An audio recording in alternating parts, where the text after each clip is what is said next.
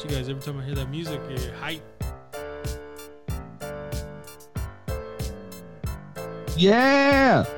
So here we are again, folks. Two genius, one idiot.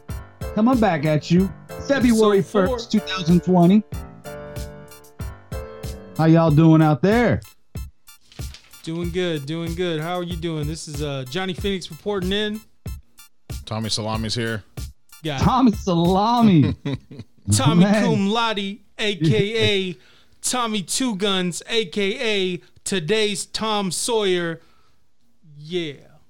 Uh, uh. Yeah. Hey, I want y'all to know, by the That's way, right. that sound was made by my mouth. Wasn't that was soundboard. not a soundboard. Gotcha. You're welcome. It was You're welcome. very authentic. Thank you. Very I authentic. appreciate that. Yes, yes. Right on. Well, here we are again. How y'all doing, man? We're doing great. Here we are again. Thanks for tuning in. Uh, February 1st, 2020. Already, this year is flying by. I can't believe Dude, how quick. January was, Was a tough the year. longest month ever, for real. Yeah, uh, it's nuts. It's flying by. I, It's, uh, see, you say flying by. I think that like I'm I'm more on board with Tommy. What he just said is that this was the longest year ever. January, 2020. Why, why was it so long? Uh, well, I mean, yeah, for me it was uh the main thing that came to mind is that there was five paychecks, so it just Ah. meant I had extra bills to pay. Word. Felt long as shit. Pay the man. Pay the For man. me, it's the Hey. s- damn weather. Yeah. Hmm, it's been Been rough. horrible. Well, we had 30 days out of 31 for Yeah. January with rain I got sunshine right now. on a cloudy day. Hey, Mama said happiness comes from rays of sunshine. I don't think Mama said that, but Nah, that's Mama said some weird shit in, in Korean, is what she said to you. Yeah, she was like, Ni Micah. hao, Kylan. nice. What about you, Tommy? Man, how you been? doing good. How's your week? Long, long, long, long. And this weather doesn't help.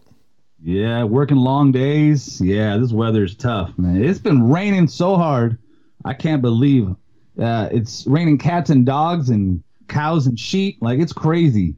You know, all this rain reminds me of all my time on the farm. Uh, you know, having to put those rain boots on and up to your shin in mud, baling hay. It's crazy. It's crazy. But you know what? hay all day. Now I'm a now I'm a city slicker.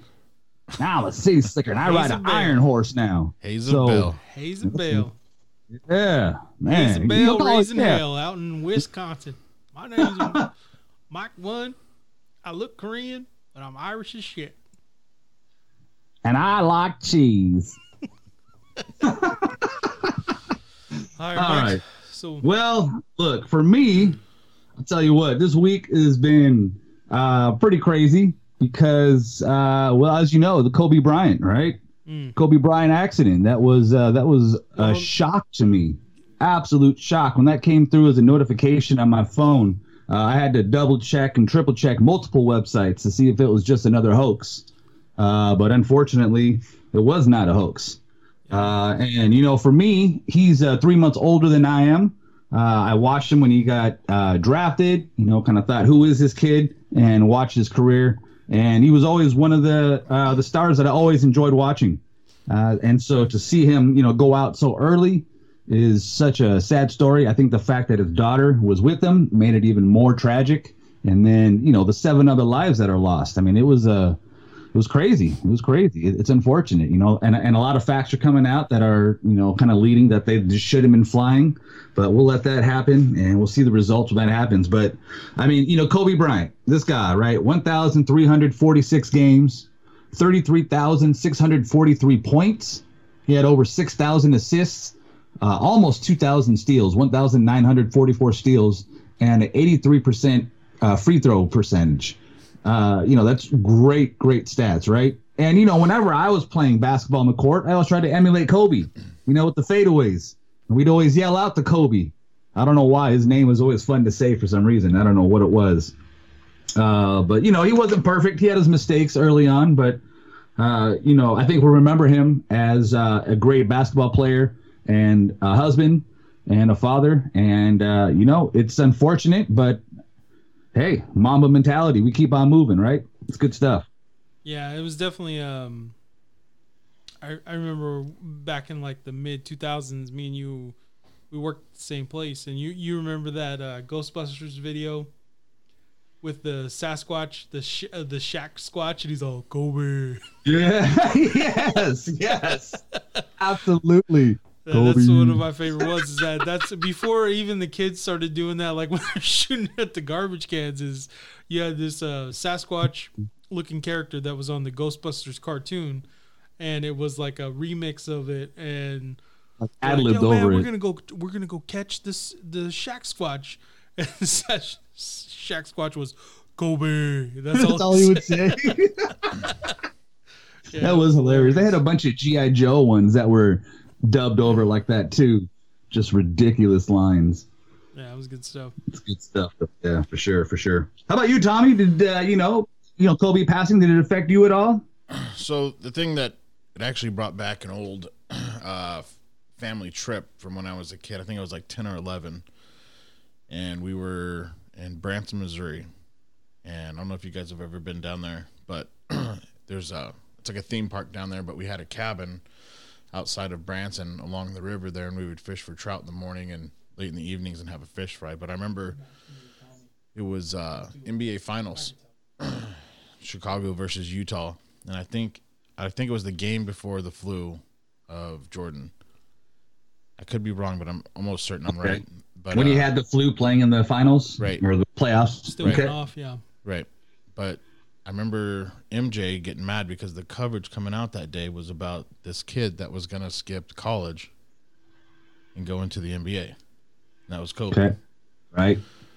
And uh, I mean, just the things that he's he's accomplished. I know, you know, the argument for best ever is it's one of those debatable things that I think goes with like Tom Brady, Joe Montana. Just you know, Sure. their era. MJ was the best of his time. You know, and um, I am interested to see if any uh, any ground is gained on changing the NBA logo Hmm. From Jerry West to to Kobe. Kobe. Yeah. Yeah, that'd be Yeah. interesting. Yeah, what I'm I'm they were talking about not just changing it to um, from Jerry West to Kobe, but Kobe has like a real famous poster where he's doing like a fadeaway jumper. That's the one the like silhouette that they're talking about, and then changing it to the Lakers colors as Hmm. the actual logo too. Right. So um, Right on. And I was I was impressed with how, you know, Trae Young and them did with taking those violations, and I got a lot of lot more respect for Mark Cuban.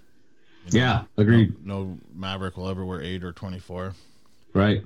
Yeah, and then, yeah, no, the, and there was a lot of teams that did it. I mean, he, he definitely had a real broad reach to the entire league, and it was it was really cool to see it. Like, and some of them, you know, were, um, yeah, very orchestrated. Some of them were just off the cuff, like like LeBron's speech when he spoke last night. I don't know if it was last night or it was the first home. Yeah, it was last night. Yeah. So his Yep. speech was, uh, you know, he had a speech originally, and then he just discarded it and went. He goes, uh, you know, showed a real human side. Said, "I'm gonna speak from the heart because that's Mhm. you know this the shit we're trying to do." He even used the S word. Yeah, you don't want to sell him out. Yep. Yeah. And then you know you had Usher singing "Amazing Grace," and then they did the uh, flowers. They had uh, Gianna's jersey on a seat plus his jersey, and then they gave out like twenty thousand Kobe jerseys. So, I yeah, mean, seeing it's- seeing uh, him and his daughter's jerseys, man, that was a sad sight. Yeah, it was. It was. I think uh, even UConn, the the college that she wanted to go to, did a deal for her too. Yeah. I think you're right. Yeah, it was good to see him rally around it. You know, it was a tragedy. Um, I think it's going to come down to like, uh, you know, don't want to blame anybody or anything like that. But I think it was the they had a one pilot manning a two pilot system, and then Yeah. it was you know there was a bunch of helicopters throughout the city of LA that got grounded that day, and they were at full capacity as far as like single pilot uh, systems. And then for this particular one, it was a two pilot system, one pilot operating it in uh you know the fog, ended Yep. up crashing into the side of the mountain. Very unfortunate. You know, if they would have followed, uh, you know, since it was a private entity, they didn't have to follow the same like uh, rules as the FFA and all that other stuff. Um, FAA. yeah, FAA, whatever. Uh, but either way, so it basically came down to they they followed their own rules, and the result is that nine people lost their lives. So that's very unfortunate. Yeah, I agree. I agree. Now, now, now, here's a question. Now, I love Kobe. I love, you know, and it's very unfortunate with the situation. Uh, but do you think that his passing and the way that it went down brings the NBA back into uh, more of a spotlight now? Will more people be tuning in to NBA games now? Maybe even just specifically Laker games. Um, I think that the Lakers are definitely a team of destiny at this point. You know, they got LeBron uh, channeling Kobe. I think that they're going to use this as a motivational tool to win it this season. They already have a very good team with a solid roster. You know, they're already, I, I believe they were in first place in the Western Conference. Right. And I think that that's going to continue. And this just, you know, if they needed a proverbial cherry on top to chase, uh, that that was it. I think that Yeah. that's they're going to win. Yeah, I agree. I think everyone will be disappointed if they don't win. Yeah. What about you, Tommy? Uh, to your question, I do think that it's going to bring the spotlight for at least a good couple more years. Um, Yeah. And look at Kobe's jersey sales after this game, or after Oh, this yeah. this tragedy. Um, so now I think more people are definitely going to tune in to, you know, show support. Yeah, right on. Yep, I agree with that. I agree with that. Uh, all right. Well, hey, change subjects just a little bit here. I want to get into a segment uh, talking about beer. I'm bringing uh, Best Life MXPX IPA from Silver City is uh, what I'm rocking here. Delicious brew from the crew at Silver City. Johnny, what do you got going on over there? Well, I am featuring a uh, Imperial IPA from uh, Good Life Brewery in Oregon. 8.5%. Um, very, very delicious. It's called Comatose. Hmm. You find it throughout the Northwest and throughout Oregon. Um, for you know, for me, uh, uh, because I'm a bigger guy, the alcohol percentage definitely has uh, a lot to do with it. So this is an 8.5, and then it doesn't register too high on the bitterness scale, the IBUs. Um, I really enjoy it. I it's what I would consider it is a uh, even with that high alcohol content, it's very chuggable. I did a shower beer right before this show. Yeah. Took it to the dome, Yeah. and I'm I dude. After that, I was I was considering that might have been this might have been my last episode, but after doing that, now I, I definitely feel like I'm in for the long run. So All shout out to. Good Life. Tommy, you ever had a shower beer? Uh, all the time. Yeah. It- it- funny thing about the shower beer is by the time I get out of the shower, the wife's usually mad because there's two or three of them that I've shotgunned in there, and I make her pick them up.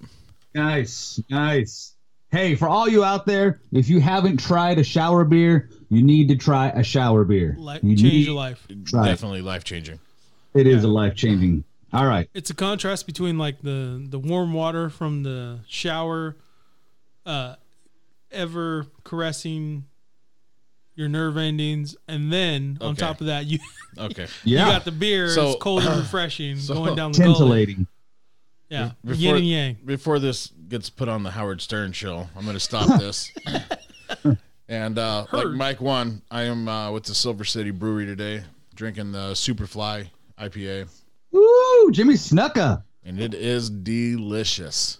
Yeah. Look, Silver City folks, great beer. Good life, great beer. We only highlight good beer on here. We just want you to know that. We like beer and we like to highlight good breweries and uh, Silver City and Good Life. We appreciate you and your craftsmanship in brewing these beers because, gosh darn it, drinking beers that taste good make me happy. If you want to know good beers, you come to me and Mike one. If you Hey, wanna, if you want to know which cheap liquor is going to get you messed up the best, you go to Johnny Phoenix. You goddamn right. Is I'll take that on full. Cisco. He'll Is- tell you he just spent a hundred bucks on this tequila, but what he doesn't tell you it was twelve bottles of tequila and it's Kirkland's brand. Yeah. Hey, no, not Kirkland brand, man. Kirkland, they get their they their vodka is sourced from the same place as uh, a Grey Goose, and that can be verified on the internet. really?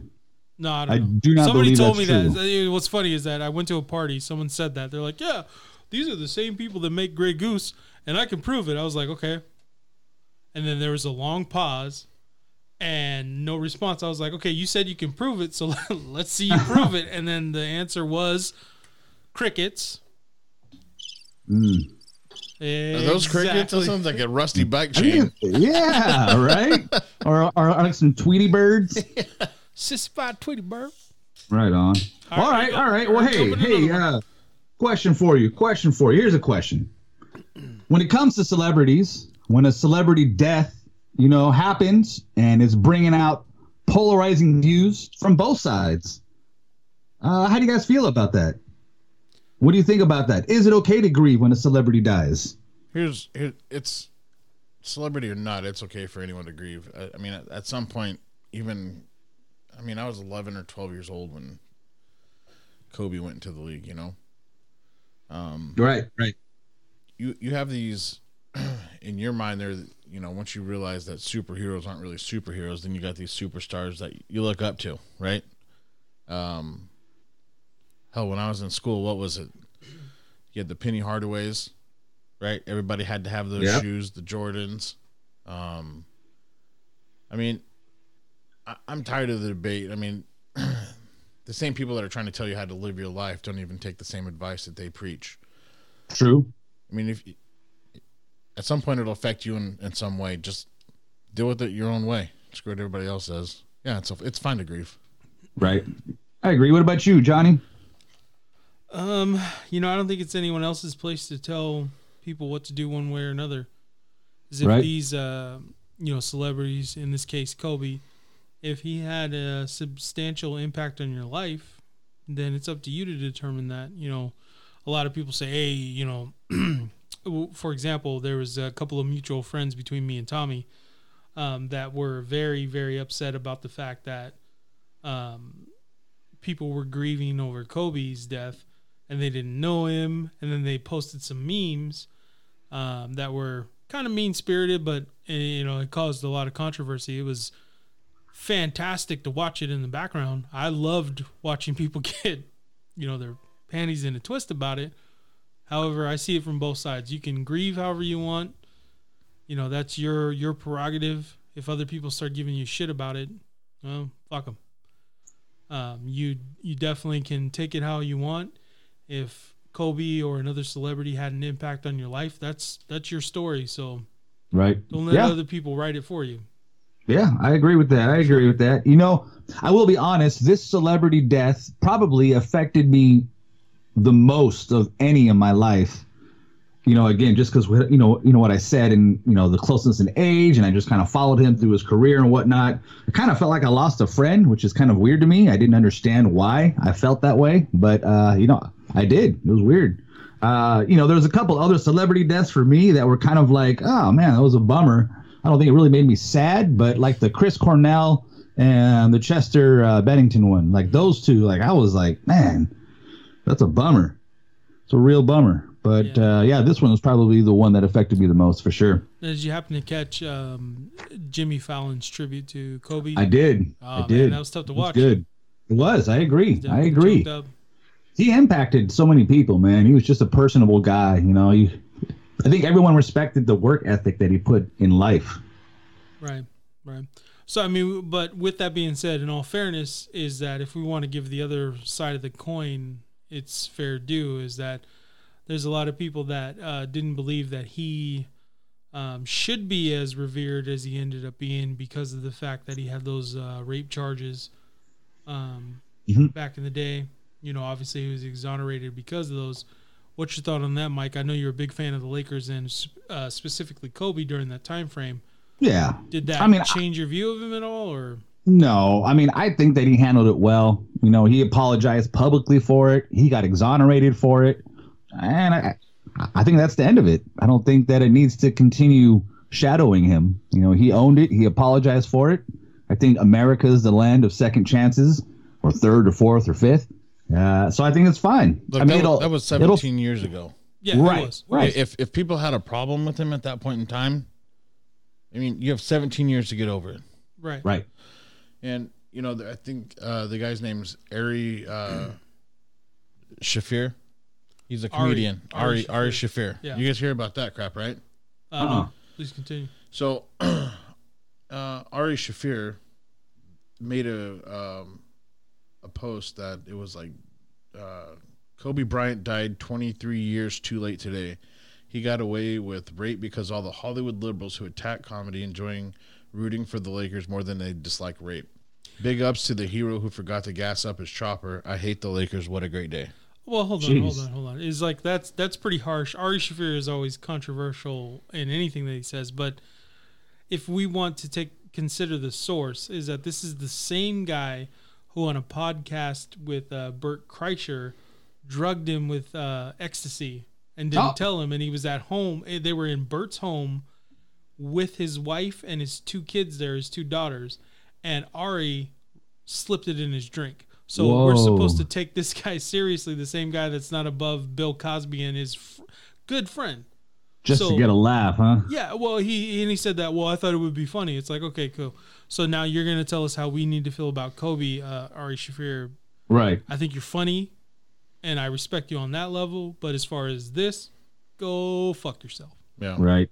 Then, Keep it to you know, yourself. the the comedy club he was gonna uh, go play at, I think this weekend, was uh, from what I understand was getting death threats.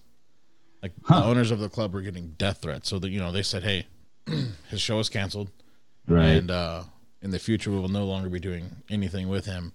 And then he puts out another tweet that said, "Every time a beloved celebrity dies, I post some horrible shit about them. I've been doing it for years now."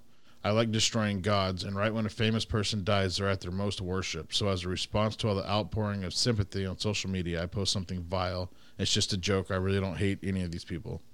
Well, like I said, consider the source. His his uh, most vile thing that he's done is not these, you know, social media posts or whatever. The most vile thing he did was drug one of his best friends in front of his wife and kids. right. No, I'm, I'm not disagreeing with that. What I'm saying is just, I mean, this kind of this kind of stuff just pisses me off. It does. Right. Like, like you know, I don't agree with Colin Kaepernick in a lot of arenas. I don't support him, um, but I'm not going to start a GoFundMe like somebody did to buy a helicopter. Sure. Right. Right. Right. No, and that that was. I mean, I'm not gonna lie, it's kind of funny, but I mean, we had to give it its due. I get it, the the So, irony of it. for- so, what I'm curious of though is that obviously they're not really gonna buy a helicopter for him. This thing actually on GoFundMe raised a shitload of money. It's What almost a half a million. Gonna, what are they gonna do with it? I think they, They should really donate were it to trying charity. to. They're trying to raise money to buy Colin Kaepernick a, a helicopter. Yes, a used helicopter. They're like uh, Questionable last night. They were. I think last night or the day before they were like four hundred forty-one thousand. Oh my goodness. Right. That's terrible, though. Gosh, that's terrible. Shout out Squidward. Uh, Yeah. Stay grounded, player. Jeez, Hey, crazy. Some hey, somebody did though. Mike one, just let you know, replace Kaepernick's picture with Aaron Rodgers on that GoFundMe. Oh yeah, nice. I believe it. I believe it. Yeah, it was Olivia Well- Munn. Probably so. Uh, hate that guy and his creepy eyes. Oh, but dude, I mean, she had to be a special breed of crazy to warrant him just giving up on her because she's super hot. Yeah, I Olivia Munn- agree. you know who Olivia Munn is, Tom? Yes, I do. Okay, good, good. Yeah. I mean, Anyways, that's, uh, sorry. I By didn't all mean to accounts, derail too. I've please, heard please go back to Rodgers ain't no shit. walk in the park either. Oh, dude, right, right, right. 70s porn stash, Dude, creeper eyes. discount double check, Yeah. especially on STD tests. Just sitting there in the corner with his beanie, just glaring. Yeah. Right, right. It's like, girl, Uh. let, me, let me throw you this Hail Mary. Well, hey, good segment. Let's start talking about the NFL. dun, dun, dun, dun. Dun dun dun dun. NFL. Okay, so Well, just you to, know, and yeah, go ahead, go ahead. uh, just to recap, uh, just in case you missed it on episode three, we gave our picks for the Super Bowl. Uh, Mike, who, who Yeah. was your pick? I, I know me and Eric, we were divided. Me and Eric, uh, actually, uh, You two aren't divided. We were You guys were- unanimously saying that the Niners were not just going to win, but win big. And then you two, um, Chiefs Mike and your won. son came in was a tiebreaker. yeah, Yeah. Jacob came in and was the tiebreaker. And he let you down. Well, he didn't let me down. He- uh, Look, I'm not ever gonna fault my son for his opinion. Um, it just means I need to educate him more. That's that's really what it boils down to. Is he need to be more informed about football, the sport, even though he's played. Means I need to tighten his See, agenda attitude every like that, day. when he turns 18, he ain't talking to you no more. Ooh, my son. Yeah. Dude, I'm gonna be his. Uh, no, once I, I look forward to once he's past 18, because then I can actually talk to him on like a man to man level, not a father to son level. Well, it'll probably still be father to son, but I don't have to have such a tight rein on him because he's definitely a good kid. But yeah, when he picked the Chiefs, it just let me know that uh, I, I was one way or another. He's smarter than you are. fix it. Go Niners! Yes. Bang bang, Yeah. Niner gang all day. What you think of that, Tommy? I think you need to shut the hell up. I agree. I agree. Hey, so before we actually talk football, before we talk actual football, have you guys seen the Aaron Hernandez documentary on Netflix? yes. Watched it on the toilet. Please continue. Um, All right. That yo and, and everybody out there, just so you know, Johnny Phoenix is also the guy that wakes himself up from the sleep by farting. So just so you know the This caliber, uh, all no, right? unless unless you can prove it. we can't got it prove in it. writing. We have it in your writing. Look, all right. So n- never being one. I'm an open book. I'm not going to dodge it. It did happen once this week. Um, I shared it with my podcast mates, and they obviously. Hold on. They on the Mike air. one brought this in. I didn't. Well, I sure but did. Tommy's on I'll own board. it. You didn't dispute it. well, I was I was staying out of it till you said you couldn't Look, prove all it. right. So Mike, Mike one from now on will be known as uh, Tekashi six nine.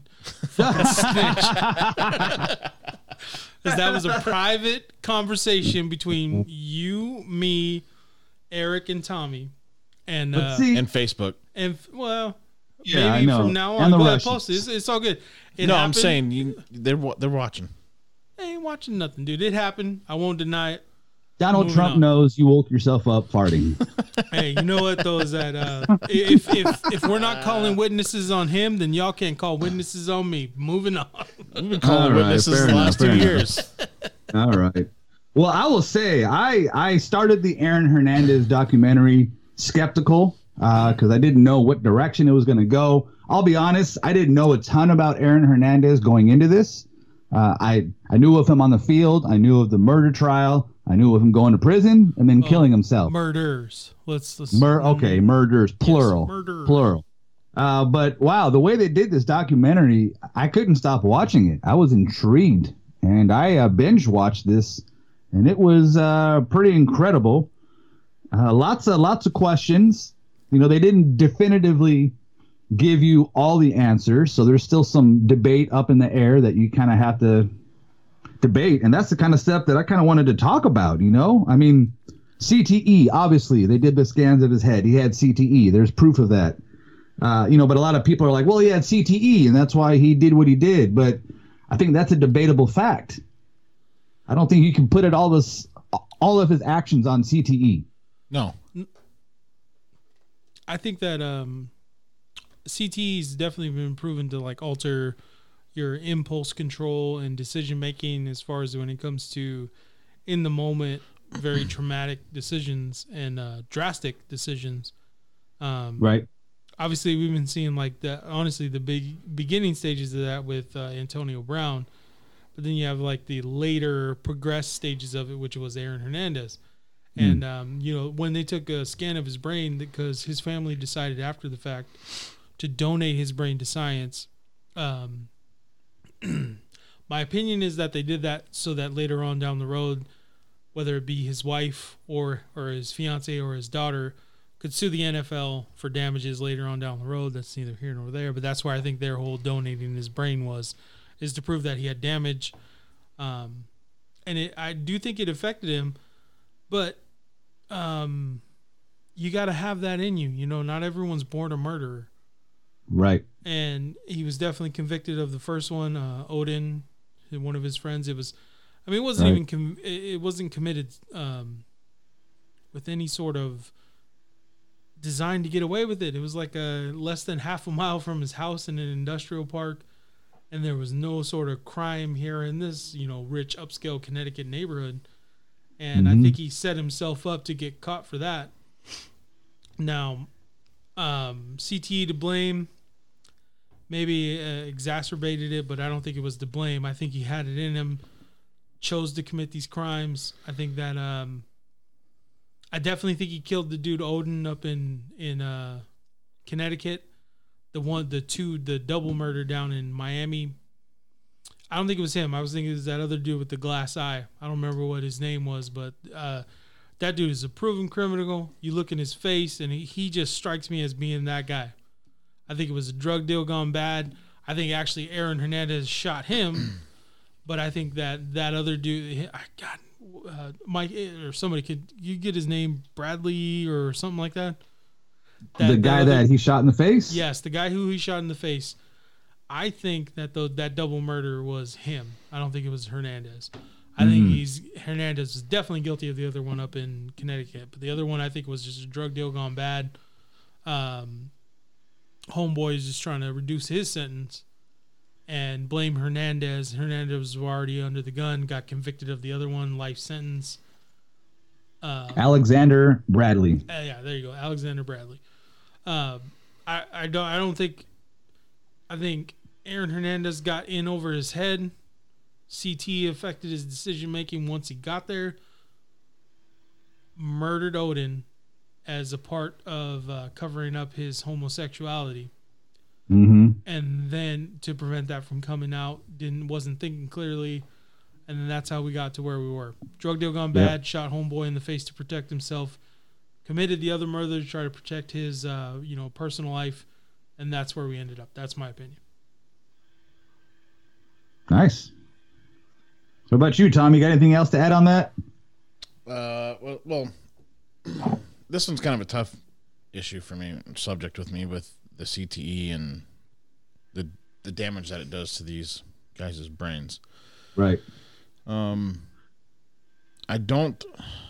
I okay. Let me backtrack here. I think that the focus on athletes, mainly NFL uh, guys having the CTE, is it's good to bring up. Um, because there's obviously an issue going on there with headgear or whatever.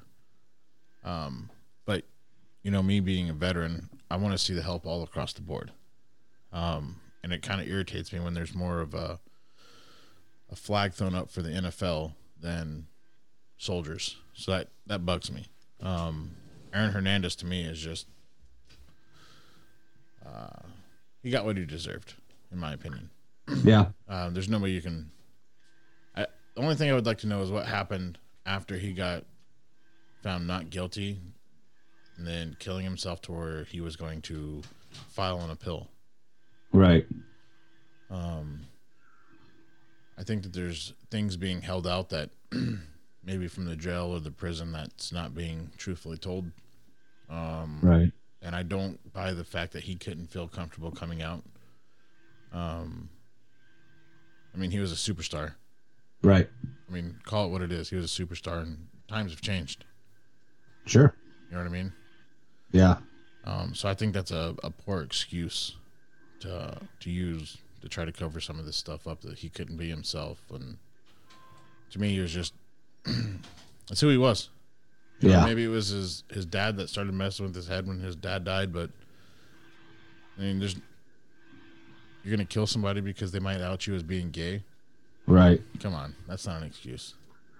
Well, you know, I think that uh, he had an image that he was trying to portray. He wanted to be a star football player, and I think he also wanted to be a gangster. I think that was the image he wanted everyone to see him. You know, the lens everyone wanted to see him through, uh, and, and and I think he went through ridiculous measures to try to ensure that he kept that gangster image.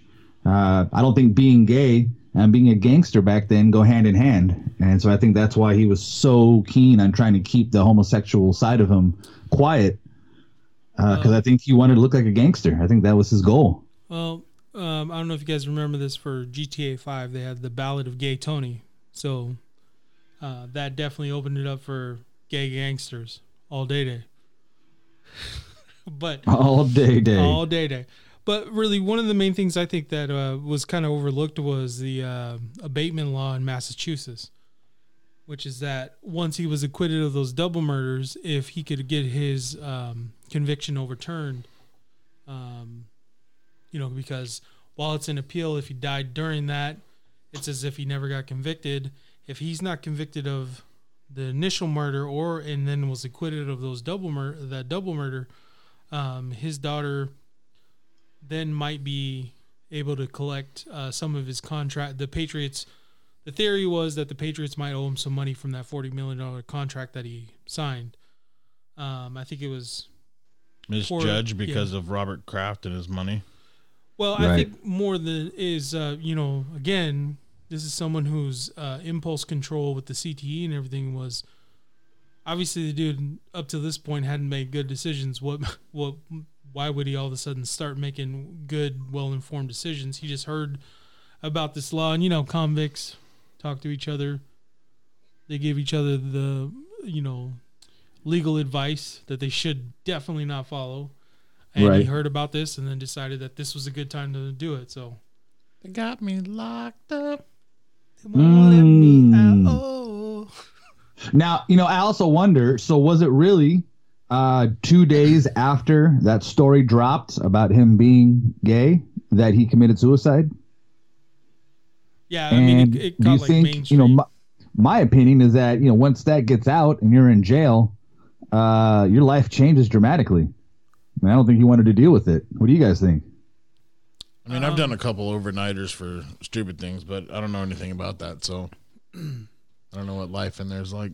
Well, I think that after they got into describing what his relationship with his father was in their um, description of like the homophobic nature of him, you know, if his dad taught him that that was the worst thing you can be in the world, and that's what he was brought up believing, once he got outed as that person, you take a childlike mentality and IQ mixed with some traumatic head injury, uh, you might think that that would be worth, you know, killing yourself over that. I, I just think it's a lack of uh, understanding of him as a person um, that led him to that. I, I think that it could have been prevented as far as, you know, if they could have caught these signs earlier with the CTE. I don't know that it would have stopped him from being a murdering douchebag, but definitely would have stopped him from killing himself over something that you know is not a big deal. The world, which is funny, this is not that long ago, but the world's changed since then. Even Right. and if you can accept those views, you know, especially if it's something that you hate about yourself, and then this entire time, even with like the phone interviews with his fiance, he referred to you know like the transsexuals as those things, and you know was very homophobic about it. Uh, it seemed almost as like a defense mechanism. Hmm. Then it comes out that this might be him, and then he, you know, after if these were private conversations that he was uh, airing out this point of view, if he really felt that way, you know, publicly, it would be even worse. You know what I mean? Like, because there's one Yeah. thing, like I think um, if you feel a certain way in private, but it stays private, it doesn't really affect you. Versus if it becomes public, that's a part of your narrative from now on. sure. If you're not mature enough and you have brain injuries, you might not be able to separate it and be like, "Hey, this really isn't a big deal." So I don't think Yeah. it was a big deal. Who gives a shit that he was gay? I care Right. more that he's a murdering piece of shit. Yep. Yeah, and and I think also that he, uh, yeah, he he. Uh, well, well, you know, they they tried to paint the story a little bit on the on the show as well that uh, he might have done it to kind of save his wife and daughter as well. You know, so maybe he went trying to be noble for his wife and daughter. I don't really know the story. You know, it was an interesting watch. Uh, definitely learned a lot about the case, about about his career and about his life. Uh, but just an unfortunate situation all around. Just uh, just uh, too bad. But but it was interesting. It was interesting. Yeah, yeah. It was interesting. Right It's funny on. to watch Right like on. Rob Gronkowski's uh, reaction to it too. Yeah. Yeah. They tried to talk to him about it. He's like, I don't want to talk about this. Yeah, I wonder how much Brady and Gronk know. Probably more than we think. Right? That's what I think. Yeah. Uh, I mean, just- lot of 'em in just look at- organization. when they were showing him uh, in the courtroom when Kraft was about to walk in, you know, they knew a lot more than, of course, what we know, but we'll never know. Right. Well, yeah, even before his initial arrest, one of the first people he, he um, you know, when with the. I, I don't think it was a white Bronco, but it was similar to like the OJ. That he was running from the police. The first place he went was to the uh, Gillette Stadium and to Robert Kraft. Yeah. Yep. So that was interesting. Agreed. Agreed. All right. All right. So, kind of moving on from Mr. Hernandez, let's talk about NFL MVPs. MVPs. And with this no, segment, plural. I'd like to introduce Arguing with Idiots. Doo-doo-doo-doo. Crickets. There's the bike chain again. There you go. Look, it's Yeah. not. There's not MVPs. There's one. His name's Russell No, Wilson. no, no, they've been. There's been uh, the last. There was a co MVP. I think the last time it happened was Brett Favre and uh, Barry Sanders. I don't care. It can. It can This- happen though. I, d- no, I'm just saying this year there's one. Well, I mean, you could say whatever you want. The fact is, No. is that it is a thing. We should let Tommy go first. Tommy, Tommy, why should Russell Wilson be the MVP of the NFL? What makes you think I was picking Russell Wilson? I could have been picking DK Metcalf. No way. oh, dude, All right, it's Can't Russell do Wilson. enough. DK Metcalf. Um, all right, let's get let's cut the crap and get down to brass tacks here, boys. Okay, okay. I'm hear excited. what's the, what was the Seahawks defense ranked this year? Um, 23rd. who cares? Twenty sixth, Twenty six. Okay. right? Damn near last in the league. Perfect. Right where they belong. Keep. Please continue. Don't worry, the Dolphins were under them. Anyways, the I believe the offense was ranked maybe sixth or eighth in the league, but that's because of Wilson, right? When it came down to the, we played like crap for three quarters, maybe two quarters, and I know I know Phoenix over here is. I'm gonna let you finish. Are you? Yeah, I'm gonna let you finish. You or you just want to jump in now? Oh, dude, I want. I want to jump in, cannonball style in the middle because of the your hate kiddie for the. Hawks, right? No, no, no. Because what you're saying is inaccurate. Please continue. Why is it inaccurate? is so you're saying their offense, the ranked sixth, was because of Russell Wilson. Uh, I would counter with Chris Carson and uh, that rushing attack, which is what they mainly went to. But that doesn't matter. What's, please, please go on. Well, what's the rest of the rushing attack? What Rashaad was- Penny, Uh, well, when Or was he it was healthy, when he was healthy, it was both of them. But go ahead, right? and, and even Russell uh, scrambling. Go ahead. Right. Russell scrambles a lot. Right. right? And when it came down for those last two or three drives, that meant something to win the game by one possession. I don't think we had double digit wins all year. Uh, maybe once or twice. Maybe once twice. But it came on the on the back of Russell Wilson when it mattered the most. So this makes him the MVP, most power, valuable player in the whole league, or just Yes. the most valuable player on his particular team. The league, jackass. I think it makes him the most procrastinating player. Yeah. Why? Because he waits till the fourth quarter. Till the fourth quarter, up, if you yeah. played like that, four quarters, y'all would have been blowing teams out, no doubt. Look, look, and, and to this, to this, I will say this. Jerry two, two episodes ago two episodes ago i was talk we talked about this and how i think wilson should have be able to have more power to be able to audible those play calls right i said that coaching changes needed to happen Oh wait. So um, just to circle back, is you're saying that Russell could have benefited from uh, better coaching? I, I believe i said that two episodes ago it's not nothing new Yeah. No. Um, okay. Cool. I know. I agree with you 100. percent Fuck Pete Carroll. Please continue. i didn't say pete carroll Fuck Pete Carroll. pete carroll wasn't calling the plays PC. you love him don't you No. I'm good, but Silver Fox is not uh, the subject. It's uh, Russell, russell, Wilson. wilson. Yeah. guy's a highlight machine Hmm. Okay. All right. Okay, let's, right. let me ask you a question. Let me ask you a question. If we had Kirk Cousins, Seahawks where they were? Wait to this year or Yeah, this year. Yeah. Really?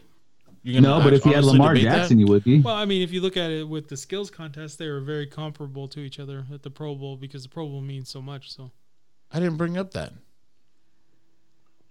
I did. Kirk oh, Cousins Oh, is a good QB. He has led statistically. He's been in the hunt as far as leading the league the last six or seven years, man. Even when he was in Washington, since he's been in Minnesota, because I felt the same way you did. I was like, dude, Kirk Cousins is a bluff.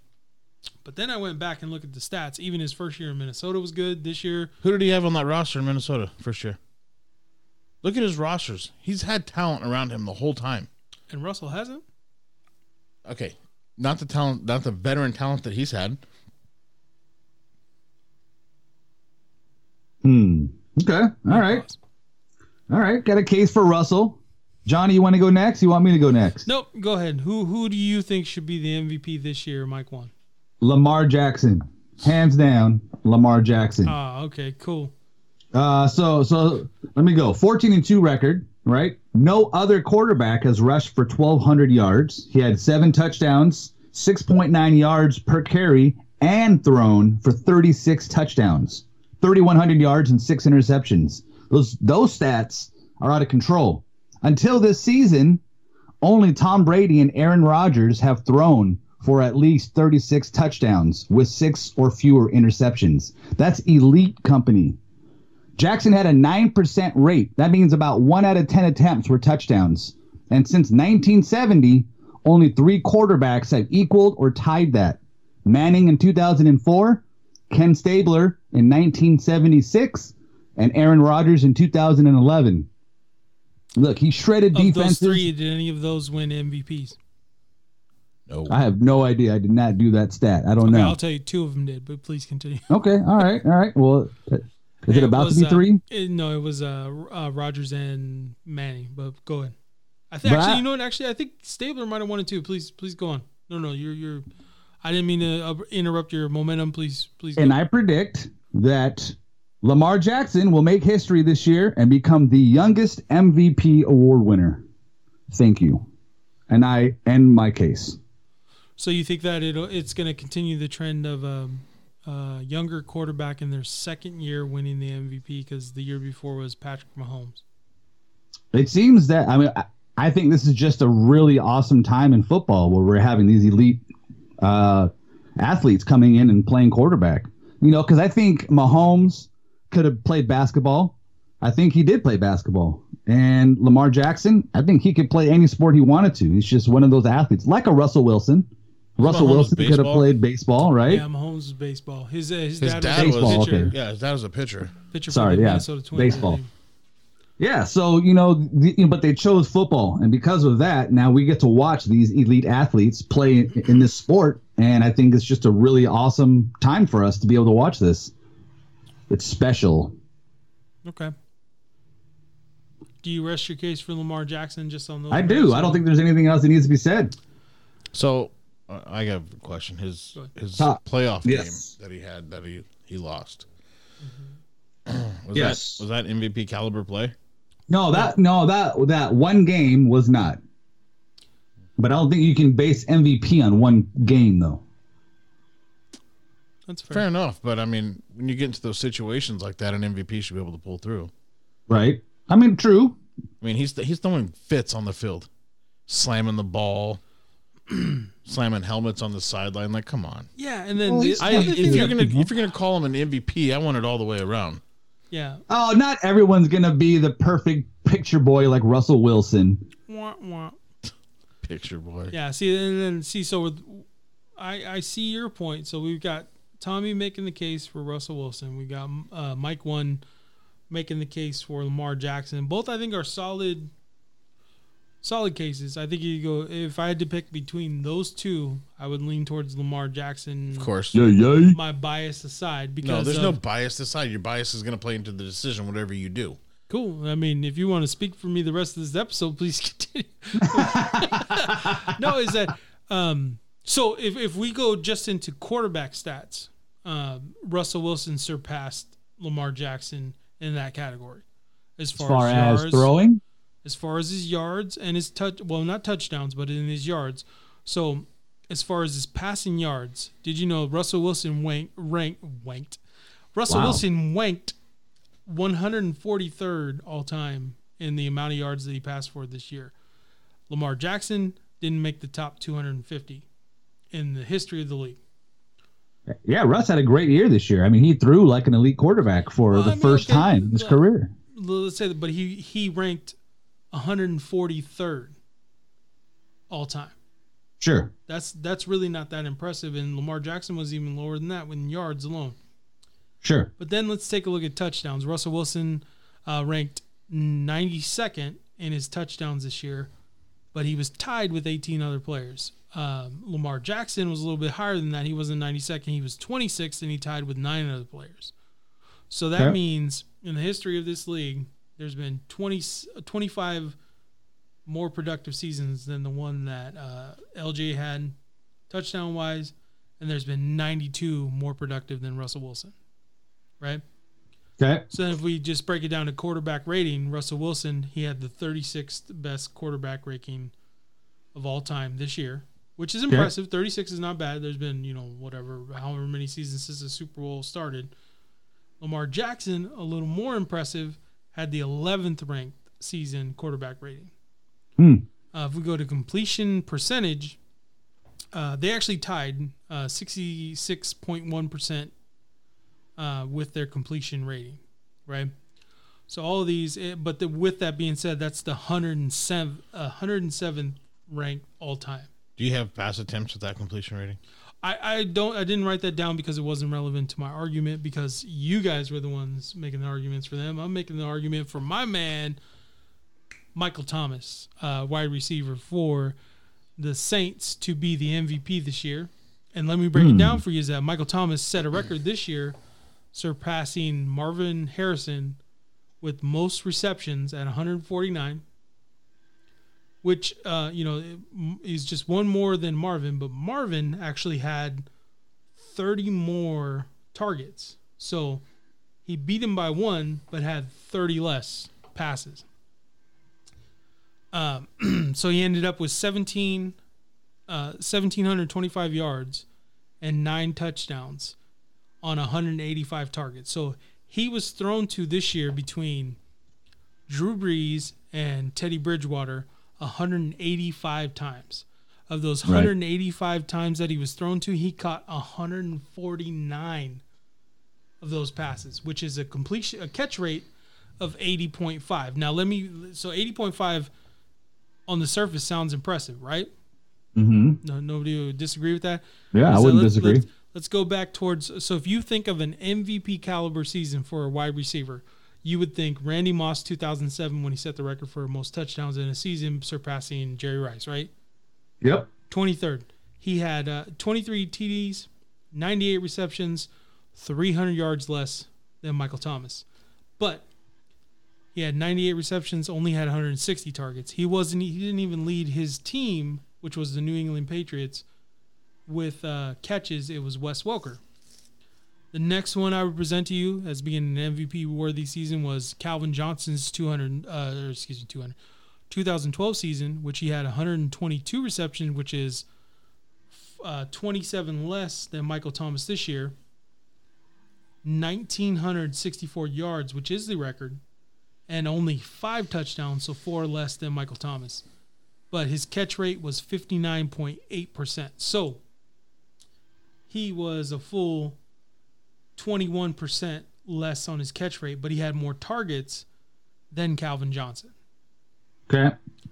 And Cal, eh, eh, and then the next, um, well, in 2015 we had some really really good seasons between two receivers. It was Julio Jones and Antonio Brown. They tied for receptions.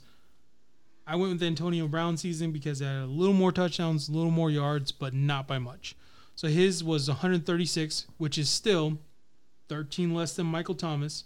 He had more yardage than him, and he had one more touchdown than him. But he had a 70.5 catch uh, rate on 193 targets. So he, he was targeted more than Michael Thomas, but he caught 13 less balls than him. The only other Okay. season that is comparable to this, and this this one, sh- in my opinion, should have won an MVP when it was relevant, was uh, in 1987. Jerry Rice had 22 touchdowns, one shy of Randy Moss um, in 1987. But Randy Moss did his in 16 games. Jerry Rice did his in 12. So he had four less games and only caught one less touchdown. So of this is not a case of who deserves it because Michael uh, Michael Thomas set the bar this year. Definitely deserves an MVP. The case Okay. is more that this league is biased towards quarterbacks because in the history there's only been 18 players in 53 years that have been non-quarterbacks to win it. So a, a bunch of these, so none of these. Uh, it, it might surprise you. There has never been a wide receiver to ever win MVP, and that's why I think Michael Thomas should be the first one. Is that we've had two defensive players win it. One was uh, Lawrence Taylor, and then the other one was Alan Page for the uh, Vikings back in the 70s. And even in the 1982 season, there was a kicker for the Washington Redskins, a special teams player that won MVP. So we've had quarterbacks usually get the bias and win. The next is running backs, which, uh, you know, if anyone made a case this season, I, I might argue maybe Derrick Henry, but I still think he's he's below the three that we mentioned so far, and I think he's fourth of all those. So with that being said, Michael Thomas set the record for um, receptions. He was in the top eight for receiving yards. Didn't do so well for touchdowns, but I think he, uh, you know, he he got a lot of his touchdowns negated by Jared Cook taking the red zone, and then he had uh, Alvin Kamara. His catch rate, though, for the amount the his amount of targets is the highest catch rate um, for anyone above 100 targets in the history of the league. And that's 80.5. So these other ones that I mentioned were all, I think, MVP worthy seasons. 61.3 catch rate for Randy Moss, 59.8 for Calvin Johnson, 70.5 is the closest with the Antonio Brown season, and that's a full 10% below. And that's without a consistent, uh, you know, like I, like I said, is uh, Drew Brees was there for most of the, uh, a good portion of the season, but Under The- Bridgewater. yeah, Bridgewater was also throwing it. Not that saying that he's a bad quarterback, but this is not a. I don't think any of us will argue that Bridgewater's even a Pro Bowl quarterback. But this is uh, Michael Thomas is a victim of the bias for quarterbacks to be the Oh MVP my goodness. Are you done yet? Jeez Louise. It's been a 20 minute monologue about Michael Thomas Wah, wah. and about his stats and Because how he we got deserves j- it. do Uh, whatever. he no, was I'll make it. I'll make it twenty five receiver. if it makes his case. He deserves to be the MVP. Best wide receiver. I'll give him that. MVP. Look, you no. you made a hell of a case for Michael Thomas, Thank you. but at the end of the But- day, we all know But That quarterback's- Jackson or Wilson. Yeah, you're right. Is Yep. that's is it, I I was given the task to prevent a case for Michael Thomas, and I think he should be it.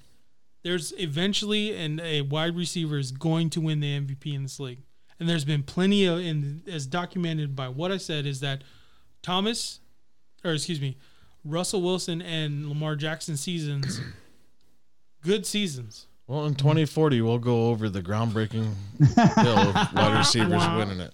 No, they're going to. this should be the year. It should have already happened. If a kicker can win the MVP, then a wide receiver should already had it. You know, and, and I will say that Michael Thomas was the best wide receiver in the league this year. I think Derrick Henry was the best running back in the league this year. I agree that he's not uh, NFL in the NFL running, but I mean, he had a lot of big games. He's the only running back to have two 180 yard games in the same postseason.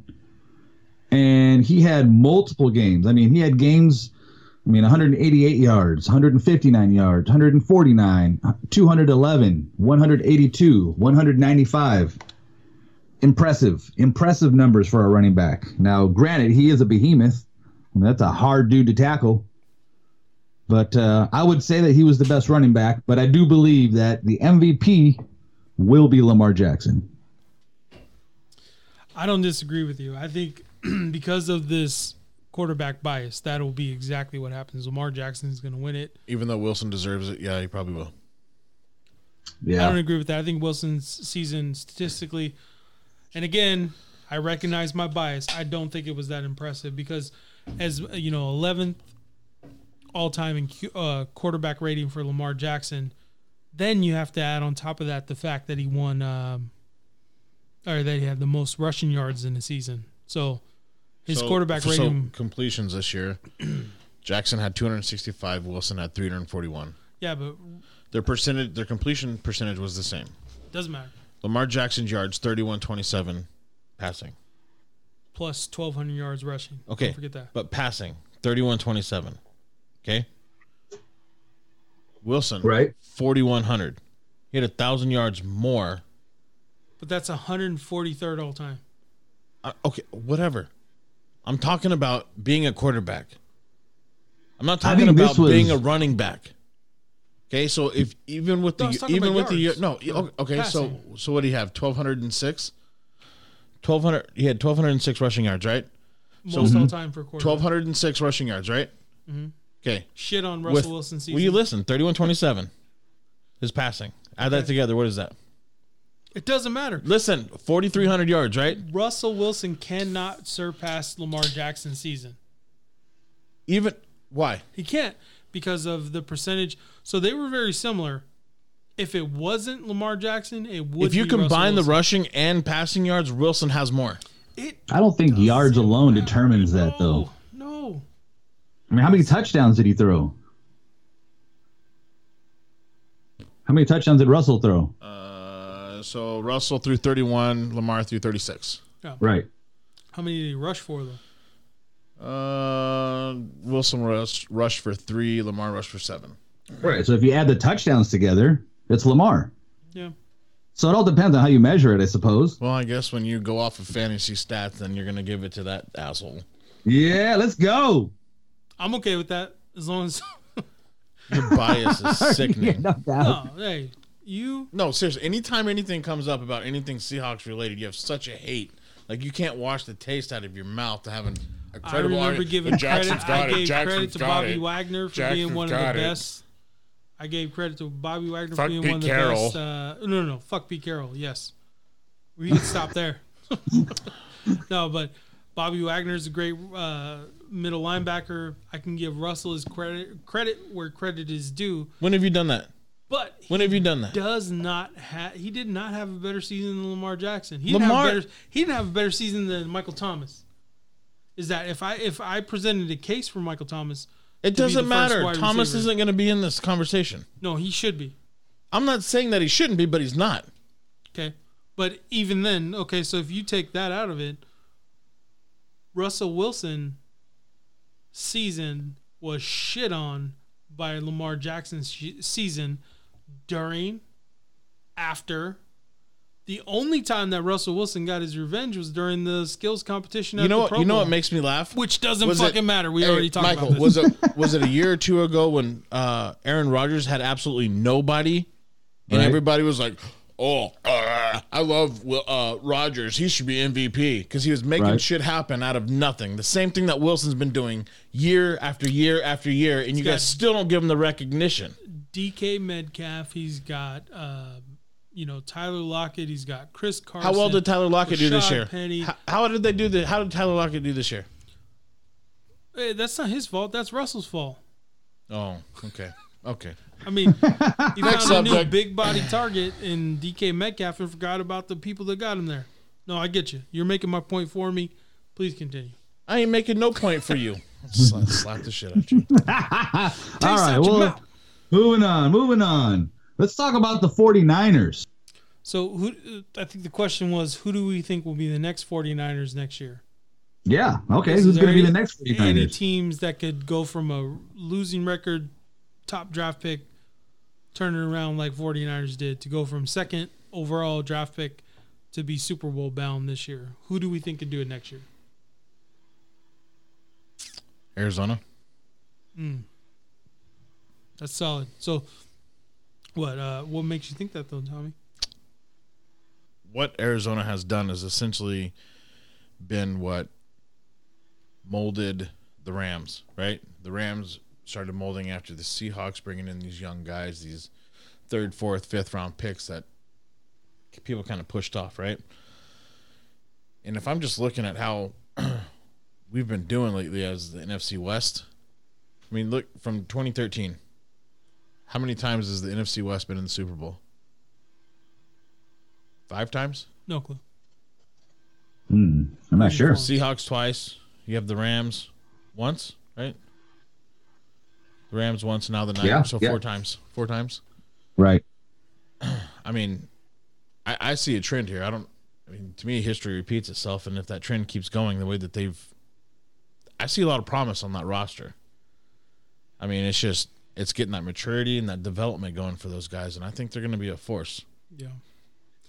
I mean, I think that one of the key additions would be, um, you know, it depends on how they go forward because I think that what David Johnson's pretty close to the end of his rookie deal, right? Yeah. And then they just acquired Kenyan Drake. It depends, you know, Kenyan Drake and David Johnson, very s- similar players. This year they went more to Kenyan Drake because he's a good uh, out of the backfield, catching the ball, running the ball. Um, my gut tells me they won't keep them both.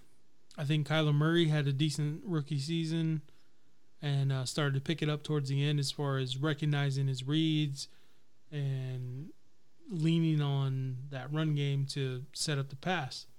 So I, I that's a really solid pick, Tommy. I like that. Is I think is good. Arizona could definitely be the next Niners. Oh, if he just, saw, I think he had like twelve interceptions this year, right? Yeah. Um, Nice. he had, I believe, 20 passing touchdowns. I don't know what his rushing stats were, but I mean, he didn't have a bad year compared to what most of the quarterbacks do with interceptions. Yeah. on. What is Especially rookies. it? Uh, who's who's about to ask for that big contract that went 30 for 30 this year? Anybody? Winston? Yeah. Good old. Well, I mean, what I think is funny is from that year is, is you got Jameis Winston with his inconsistent play, and then you have uh, Mariota getting bumped by Tannehill. Tannehill's definitely going to deal. I don't know what's going to happen to Mariota, man. And Dak's asking for a lot of money right now too. Well, Dak probably deserves it. I mean, let's be. eh, He's had, you know, uh, the, the only the only thing that I can say with the whole Dak thing is Dallas the last couple of years, last three years, solidly three years, has had lines, yeah, right? And look at their back. It's not like they've been short receivers. yeah. Uh, they receive. I mean, they have a great running back, great uh, offensive line. I think that um, their I, I'd say their receivers leave a little bit to be desired, but it's mostly been their defense that's been failing them. Not necessarily the line. They got some good, uh, you know, Demarcus, not Demarcus Ware, um, Lawrence. Right. Right. Yeah, they got him. Um, I think they're going to lose Byron Jones to free agency. I'm I'm guessing he's going to Jacksonville. Yeah, we'll see. But either way, I mean that's that's kind of you know derailing us a little bit from the subject. Um, Agreed. I will present to you my case. Okay, who's going to be I the think next will be uh, the Denver Broncos. Okay, Mm. why? I think I think the Broncos they already have a stout defense, so I think their defense is set. Uh, I think the last half of the season they found their new quarterback in Lo- in Lock. I think he is going to be their guy, Drew Lock. I think he was playing well, seems to fit into the offense. Now they just made some coaching changes that I think will benefit him. Uh, they hired Pat Shurmur as an offensive coordinator and Mike Shula as a QB coach. I think that's going to elevate the game. I think uh, Denver always has a good running game, and I think if Drew Lock can step it up and play the way that Elway would love him to play, I think they're going to be a real contender in that division. Okay, I could see that, especially because uh, you know they'll still have to compete with the Chiefs, but I don't have faith in their quarterback. I mean, I know he had solid outing the last half of the year, but uh, I don't know. feeling it? They, had- they had nothing to lose. I mean, that's true. I mean, Courtland Sutton is a legit receiver that they have on their squad. That guy is a difference maker. And I think they were connecting pretty well. So he could be the DK Metcalf that he needs to turn him into the next Russell Wilson. Nah, different playing style. yeah. That'll so never I think happen. that uh, for me, is uh, the the team that could potentially go from being uh, you know, laughing stock into a Super Bowl contender next year. This is gonna hit you, hit you right in the buttons, Mike. Is uh, Chicago. I think no, I think it'll be uh, Detroit. Detroit was very very close to beating the Chiefs earlier this year. Their defense is solid. They have a good uh, running game in on Johnson. They have some good receivers as far as Kenny Golladay. They also have, uh, you know, uh, decent players, and then they got uh, Matt. Uh, is is his name Matt Patrice Patricia. or is it Patricia. Patricia? Patricia. Yeah, Patricia. So he's he's definitely a good defensive coach. Um, I think that a lot of it will have to do with whether or not um, Matt Stafford comes back or not. So we'll see what happens with that. Um, I just think that they had a lot of close games. They may have a bad record, same as Arizona this year, but a lot of those games, specifically towards the beginning of the year, were very, very close. And I think that if they get a few pieces here, draft well, they could be in contention. I like uh, Matt Patricia as a coach. I specifically like his beard. Very powerful beard, very Norse like and Viking like, and uh, I think he could definitely turn it up a notch and get them over the over the edge for sure. That so what we got is we got Tommy picking Arizona, Mike picking Denver, and then myself picking Detroit. yeah. So two NFC teams, one AFC team. It'll be interesting. I'm, I'm definitely looking forward to it. Yeah, I agree. I agree. We'll have to look back on this date, February 1st, 2020, see if any of us can predict the future or if we're just talking a bunch of crap. It's going to be interesting to see. It's going to be interesting to see. Well, all right. All right. Enough about the NFL. I think we've spent enough time talking about some foosball. Foosball be the devil. Well, we're going to move on to a little bit of UFC, MMA. Everyone has a plan till you get punched in the face. That's what my mom used to tell me before she'd send me off to school. Well, before she said it, who said it before her? It was uh wasn't it Tyson? Tyson gets credited with it, yes, but I don't think it was him. Oh, who do you think it was then? Please enlighten me. I have no idea. Oh, see this guy. Well, you're probably right. I'm sure someone else said it, but he was the first famous person to say it, so he gets the credit. That's probably Yeah. very true. That's true. That's true. All right. Well, let's talk about. We got this fight coming up. UFC 247. Well, hold on, hold on, hold on. Before we go Huh. in there, let's Uh, let's all talk right. about we we gave some predictions for this Yeah. last card for the fight night. We don't need to talk about that, No, I do want to talk about it because uh, Because you got one more than us. right? um, in a competition, is one point win. If if Mike and I are still on the same page, it's still two geniuses, one idiot. We Yeah. can say whatever you want, but last last week we proved Yeah. one genius, two idiots. Uh, so Broken clocks right twice a day. uh, th- no, that's that. There's no denying that. But uh, you don't even own that broken clock. Chipmunks bust nuts every now and then. Hey, little girl? Chase squirrel. Uh, all right, so last week for our picks, we don't have to break it down. All I want to say is that uh, Tommy and Mike had respectable showings. At they predicted there was six total, including the Bellator match. They each predicted three right, three wrong. Which you know, fifty percent is uh, you know that that's respectable. 500 average. That's what the Mariners shoot for every year. Yeah, they shoot for that and come up short. Um, Easy now. Easy. but You, You say know, Yeezy? there was Easy. uh, somebody had a four and two record, which is a winning record, and beat both of these other, and I'm using air quotes, geniuses at predicting these fights, and was four and two. Uh, that that would be yours truly, Johnny Phoenix. Johnny Fahonix. Did we, Fahonix hooked on Fahonix. just out of curiosity, did anybody decide to take our combined total picks? No, that's that was. I can't well, count no, that We high. should. We could do that. We could do it. And, and hour Brian after this be- week. That's good. We'll bring it up next week. We'll take this next week's we'll total. give you we'll give you this week, and we'll bring it up next week. That's a good subject. I like do it. whatever Good- you good want idea. because at the end of Let's the do day, that. I Good won idea. this one. you did Shit on you. high five to you. I, I won't. I won't dignify that. I won't dignify that with the response. So, all right. So, Mike, All right. There's a UFC event coming up on the 8th of February. Take us Yeah, Clark. yeah. UFC 247. I am excited about this fight. There are some great fights on this card. Uh, we're gonna run through them. Uh, just the main card though, and I will say that this first card on the main, or this first fight on the main card, card is an exciting one for me. Derrick Lewis against Ilir Latifi. Oh, Black Beast. Yeah, I, lo- I love watching Black Beast fight. I think he wins the Instagram game. Man, he might challenge. have the best Instagram on the market right now. It's super entertaining. Uh, None of them are are uh, bland. All of his Instagram posts super entertaining.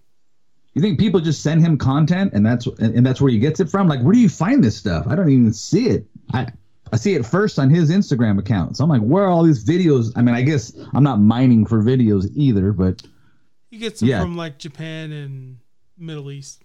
yeah. Hey, Derrick Lewis, if you're listening, you got the best Instagram on the planet right now. All day. Keep it going. Keep it I, going. I can relate to you because uh, many times my balls have also been hot. right? True Like story. right now, I'm pulling my pants down. No, Turn No, please don't. Please don't. Please don't. Good Do it. lord. Jeez. All right. So who you guys got in this heavyweight fight? My Huh? Derrick Lewis, hot. twenty-two and seven. Latifi, fifteen and seven. I don't know. What It's y'all gonna, think? it's gonna be a good one. um, what 2019 he lost to Junior Dos Santos. Which one? He Lewis. Lewis did. Yep. Then he turned around and Ivanov. Yep. He beat Ivanov in a decision. Yeah, it was a final That was a good fight too. That was a a, a a grueling fight for him. Um, I'm gonna have I'll have to go with Lewis on this one. He guy's tough. That guy's tough. Yeah. I've seen that guy get rocked and look like he's completely out of it, Yeah. and just turn around and just beats him. You ever seen when someone's got him on his back and he's like, "All right, I'm tired of this," and he just sits up? It's ridiculous. Pretty ridiculous. Look, I'm gonna go with Lewis on this one as well. Uh, Latifi, he had a loss on August 10th to Volkan Ozdemir, uh, second round Yes. TKO. But see, this fight was canceled two times prior, June 1st and August 3rd, because of back injury that uh, Latifi was dealing with. So if this back injury was that serious, he had to cancel two fights and he came back and got a loss. I don't see him getting a win against Derrick Lewis. I think the Black Beast would just be too much. Come in, he's gonna get him down, do his little crawling. I don't know what the heck that victory crawl on the mat is. It's weird as hell, but That's that, hey, do that's your that thing, Victor man. call of "Don't mess with me." Is that what it is? You should have known what you were getting into. That's that bricklayer victory crawl. There All you in go. your own space now. With what being about you, said- Johnny? What about you, Johnny? No, you didn't get actually, your pick. you know, I'm a big fan of Derrick Lewis. I've always uh, he's I found him very entertaining, even when he lost to DC. I think I don't think he was ready for that fight. no, he wasn't, and neither was you know he squeaked out a decision from Ngannou because I think what was supposed to happen is uh, Francis Ngannou was supposed to beat him and then challenge DC for the belt. Derrick Lewis threw a monkey wrench in that. Uh, Oh. Very boring fight between those two. No doubt. That was like straight up just wrestling, hugging. Yes, and I've. I, but here's the thing: is that Latif Latifi is a very scrappy guy. Um, I think it'll be a brawl. But Lewis hit so hard. I, you know what's funny though is I, I think Latifi's gonna win. I think Latifi's gonna win. I like his overall because I part? I compare his skills to Derrick Lewis. Derrick Derrick Lewis could knock him out. That could happen. Right. I'm saying that up front. He could happen. But he's been in there with some brawlers, been in there with some people who can, you know, knock people out, and Latifi's pulled it out. He is I think he has a better gas tank than Derrick Lewis. What I think is gonna happen is in uh, second round of this fight, I think Latifi's gonna wear him down, ended up getting a TKO ground and pound towards the end of the second round. Latifi's not bad. Um, I'm not saying I'm he's not. bad, I'm not taking anything from Derrick Lewis, but I think Derrick Lewis is uh There's been times I've counted Lewis out. Like this guy is done. yeah, and then And he, he comes, just- yeah. knocks them the fuck out. Right, That, but but I, I agree with you. I think he could there- for all three rounds of this fight. Derrick Lewis is a threat to knock him out. Yeah. Absolutely. But I think Latifi has those skills. Um, he's in good shape, and there's just Latifi's some, got Latifi's he's got fast hands, right? yes, Right. So Lewis is good at at catching those hits, but he and he waits for that moment. He waits for that moment to when, you know, you're you're bringing that right around and you drop that left, and then he just boom and it's over. yeah, yeah. Kapow. And again, you know, as I uh, the, this is one of those fights where I like both fighters. Yeah. I like their style. I, I think Derrick Lewis entertaining on a personal level. I find his Instagram hilarious. I think Uh, this is his last year fighting. Really? Yeah, possibly. I, th- I think honestly he should move on from here and uh, join uh, Three Genius One Idiot 2021. Derrick Lewis, Black Beast. Shout out. Come on, man! I heard he wanted to get into porn. What? Ah, well, Yeah, I'm serious. He was Oh. trying to get into the porn industry. I thought you said you wanted Uh, him to you get into porn, and I'm like, hold on a second. We need Oh, that's a negative. No, I have his- no his- desires for that. we'll go over that next episode. there's no denying his balls is hot. All right, next fight. Next fight. All All right. right, so, so two, so both of you guys for Lewis. I'm taking Latifi. Moving on. yeah. All right. So next fight, we got the uh, Mirsad Bektic versus Dan Ige. Bektic 13 and two. Ige 12 and two. Close records. Uh, wow. I think this will be a good fight, but I am totally taking Mirsad on this one. Who? Taking Mirsad Bektic on this one. Why? Uh, I think that his style is going to match up well. Uh, Dan Ige, he lost uh, his last two fights, one to submission, one to a decision. Uh, Kevin Aguilar, who is a good grappler, uh, kind of just warmed down, I guess. And so, no, no, no, no. I apologize. He beat Kevin Yeah. in, in a decision. So, so I apologize. But I believe that uh, Mirsad's going to smother him. I don't know if Dan's going to know what to do when he's on his back. I'm gonna have to Don't go think- opposite with you and think. I think Dan's gonna be. Dan the man. I think Dan's gonna come out fast, and I mean, they're they're similar. They're similar in almost all categories. Yeah. I mean, this this one you could almost. I mean, reach. I think is one inch difference. Height is the same. Uh, Maybe I think it's one inch difference, but everything about them, their stance, their striking, it's all down the same. Okay. I take Dan. okay, and um, I actually I'm gonna take Bektic with uh, Mike one. I think he's Yeah. gonna win this fight. You know, just because momentum. Dan lost a couple fights in a row. Well, actually, he lost one and then won one. Right, Mike? Right. Correct. Okay, okay. But I still think uh, Bektic. I like his style. I think they match up pretty well. But I just think uh, Bektic is. Uh, I predict second round, early on in the second uh, TKO. Boy, he's specific. I like it. Yeah, no, Mystic, Mystic Marcus. I predict these things. Calm down, Get out of town. Yeah, get out of town here. Uh, easy now. Easy now. Their mercy. All right. Let's move on to the next one. Juan Adams, Juan. five and two against Justin Tafa, three and one. So a couple of fairly new to the sport fighters here, or at least professionally.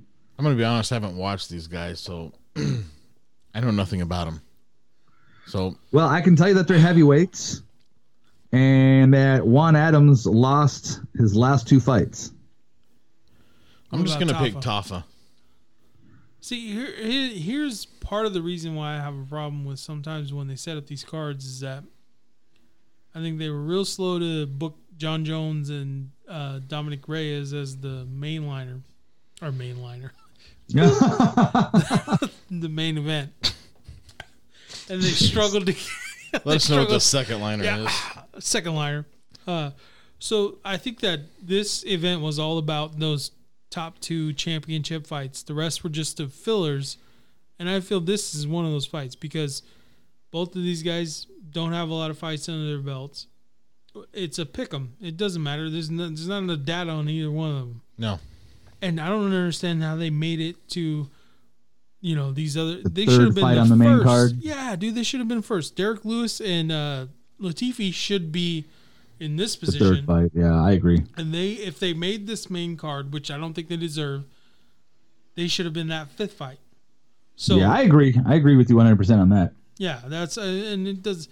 Juan Adams on a losing streak. I think uh, I, if I remember right, Tafa lost his last fight too in the UFC. So they have No, he beat- two in a row. He beat Yorgan De Castro on October 5th. Okay, okay. Well, I'm gonna take First Justin round Tafa TKO. because I don't like fighters who lost two in a row. Yeah, Adams got knocked out his last fight against Greg Hardy. Yeah, and that, that wasn't impressive either. Was that uh that was not the inhaler fight, right? Mm, I don't believe so because that was in was. July. I think Yeah, that because it Hardy was fight ruled was a no closer. contest. So right, that was end of the year that he had that. So he's weird the fight. actually, you know, he's actually the longer haired dude who got, yeah, he got knocked the fuck out. Yeah, you got you got yeah Even more so, I'm taking Justin Tafa now. This I agree doesn't with you. deserve to be on this uh, main card, but I'm taking I'm with on Justin that, too. Tafa. Tafa all the way from me. How about you, Tommy? Tommy two times. Tommy picking- two guns. Tommy two guns. Tommy Salami taking. Yeah. uh, uh, I'm taking Tafa in this one. Today's Tom Sawyer. Mean, mean pride. Do do do do. all right, so we rush. got all three of us for Tafa. Yeah, thank you, thank you. Can we get I crickets appreciate that. instead of a bike chain? right? Yeah, yeah. I'll pay the Brian, three bucks. Got the Working chain. hard to get you know Johnny trying to get those jokes going again. wasn't Not enough, and I'm like, fuck you. Ooh, ooh. All right, how about Now the we got co-main CeeLo event? on this thing. Yeah. Jeez. Right, yeah, co-main event. yeah, I'm excited about this one. rapist just like Valentina Shevchenko against Katlin Chookagian. No, Look. choke again. Choke again. Chookagian. Choke again. Ah, yes, Chookagian. Hey, Hadouken. She she's uh, 12 and oh. undefeated. It's cool. I think she's prime, prime, up and coming prospect, prime to have that lost her record. Valentino, uh, Valentina Shevchenko is going to add that 19th win. Not even close. Shevchenko's last loss was Emmanuel Nunes in like 2016. And it was a split decision. Right. Yeah. Split. But Amanda Nunes, the lioness. Woo! Yeah. Four years ago. Woo! Yeah, but even then, she's so her. So she has. Uh, Valentina has three losses. One of them was very early on in her career to uh, Liz uh, Charmuk, which she just avenged that in a five round fight. Right, right. And then prior to that, she has a unanimous decision loss to Manny Nunes, and then she has a split decision loss to Manny Nunes. So she lost an early on fight in her career. Eh, I don't think that really counts. Avenged that loss, and then her only two losses are uh, decision loss to Nunes, and then a split decision loss to Nunes. She is so Amanda Nunes, in my opinion, I've already voiced this as the best female fighter ever, and I think Valentina close second. She's gonna win this fight. Have you? Did you see her? Uh, I think it was last week. They they went to her camp basically and interviewed her and looked at her practicing and sparring. She is fast and she is kicking hard. Yep. She's, She's hitting ready. hard. She's a champ. Yeah. She is a champ. Sure. Champ caliber. Like, you know, and and she's she is a dancer. Right. All And that matters. But yeah, she is a, she is a dancer and uh she kicks ass and I definitely think she's gonna keep the belt. and this is I think this is the toughest person that Caitlin's had to fight. I agree with that too. down. Yeah, dude, she's Different stepping in there caliber. with a monster. Honestly, I think that. Uh, I don't think this is going to be close. Yeah, I Well, think she a, fought a moral victory. Jennifer Maia and Joanne Calderwood were Katlin's last two fights. And they were both won by decision. I just don't think she's going to be able to keep up with Valentina. You can't try to grind Valentina out. Don't work. Yeah, no, she, it's not gonna work. Uh, she's she's one of the best ever. Cat Katlin is a good fighter. She's beat some respect. You know, they have mutual opponents in Jessica Eye. They both beat her.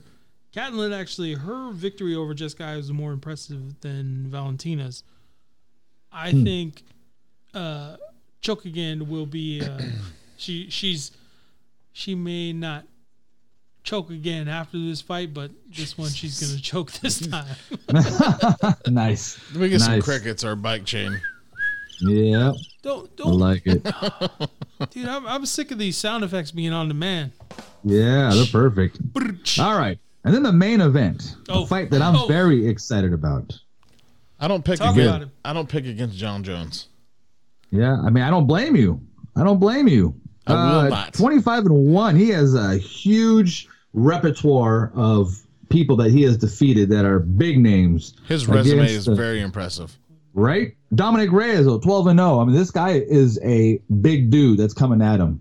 Yeah. Uh, it's going to be a really good fight.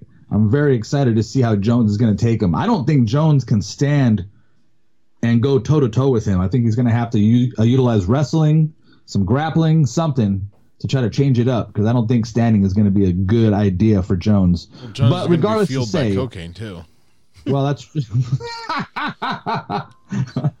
nice. Picograms that HGH all day. That's right, all day. Uh, but I do pick Jones in this fight for sure. What about you guys? I'm taking Jones in this one too. Yeah, Johnny, Johnny. You know how much you love him. because I- I hate John the, Jones. the problem is, Yeah, is. Mike when we pick Jon Jones, he wants to pick Jon Jones, but he's going to go the other way because not three people can agree on the same pick. It's Right. not necessarily that. What it is is that um, nobody at the top stays undefeated. Obviously, Jon Jones has one loss in his record, but I really don't count that. That was that uh, disqualification against uh, Matt Hamill for going, you know, straight up and down with the elbows. That He he had that fight. no, he was going to win that fight. He was Yeah. on top of him, dominating before that. Um, I think Jon Jones is definitely beatable. I don't think Dominick Reyes is going to do it. Like me and uh, we were talking about in the previous episodes. I think if somebody's going to beat him, it's going to be Israel Adesanya, and I don't think that's going to happen this time. Israel So, uh, lasagna. Yep. Israel lasagna. Pasta right. lasagna, don't get any on you. Hey uh, man, John Jones is a goat in my opinion. He is. He is, he is, but and I think that's just gonna come down to age, man. Age and drug tests.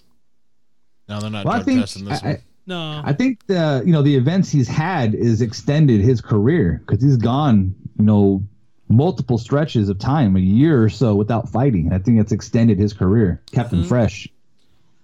that's true. You know, as um, you know, cocaine's a hell of a drug. It'll preserve your uh, mind and preserve your uh, ligaments. Obviously, I'm. You know, because I dislike Jon Jones so much, I'm taking Dominick Reyes. He's gonna win this fight, so then that way I can rub it in your face. But You're gonna Yeah. have to. That's Con- you're gonna have to You concede. need crow. All right. All right. I want Dominick Reyes to win. I don't have any, you know, 12 and 0.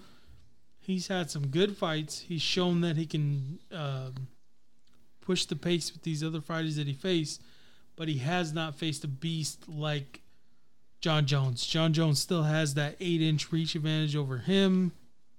They're pretty similar in weight and they're pretty similar in height. Um, you know, the closest one to take Jon Jones into deep water wasn't even DC. It was uh, uh, Gustafsson.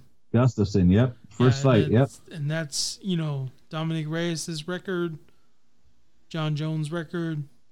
It really reminds me of that fight. It just depends on if Dominick Reyes is really ready to go the distance and push him, push the pace.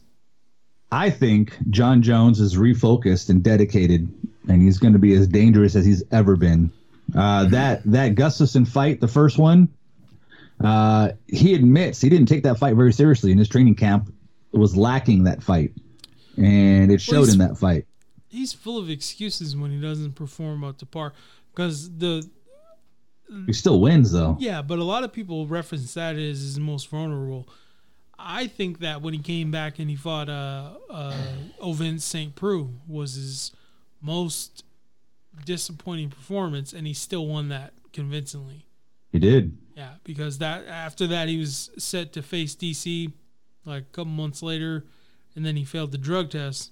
Right. No contest. Yeah, yeah. No, no, it wasn't a fight and then It was they were scheduled to fight.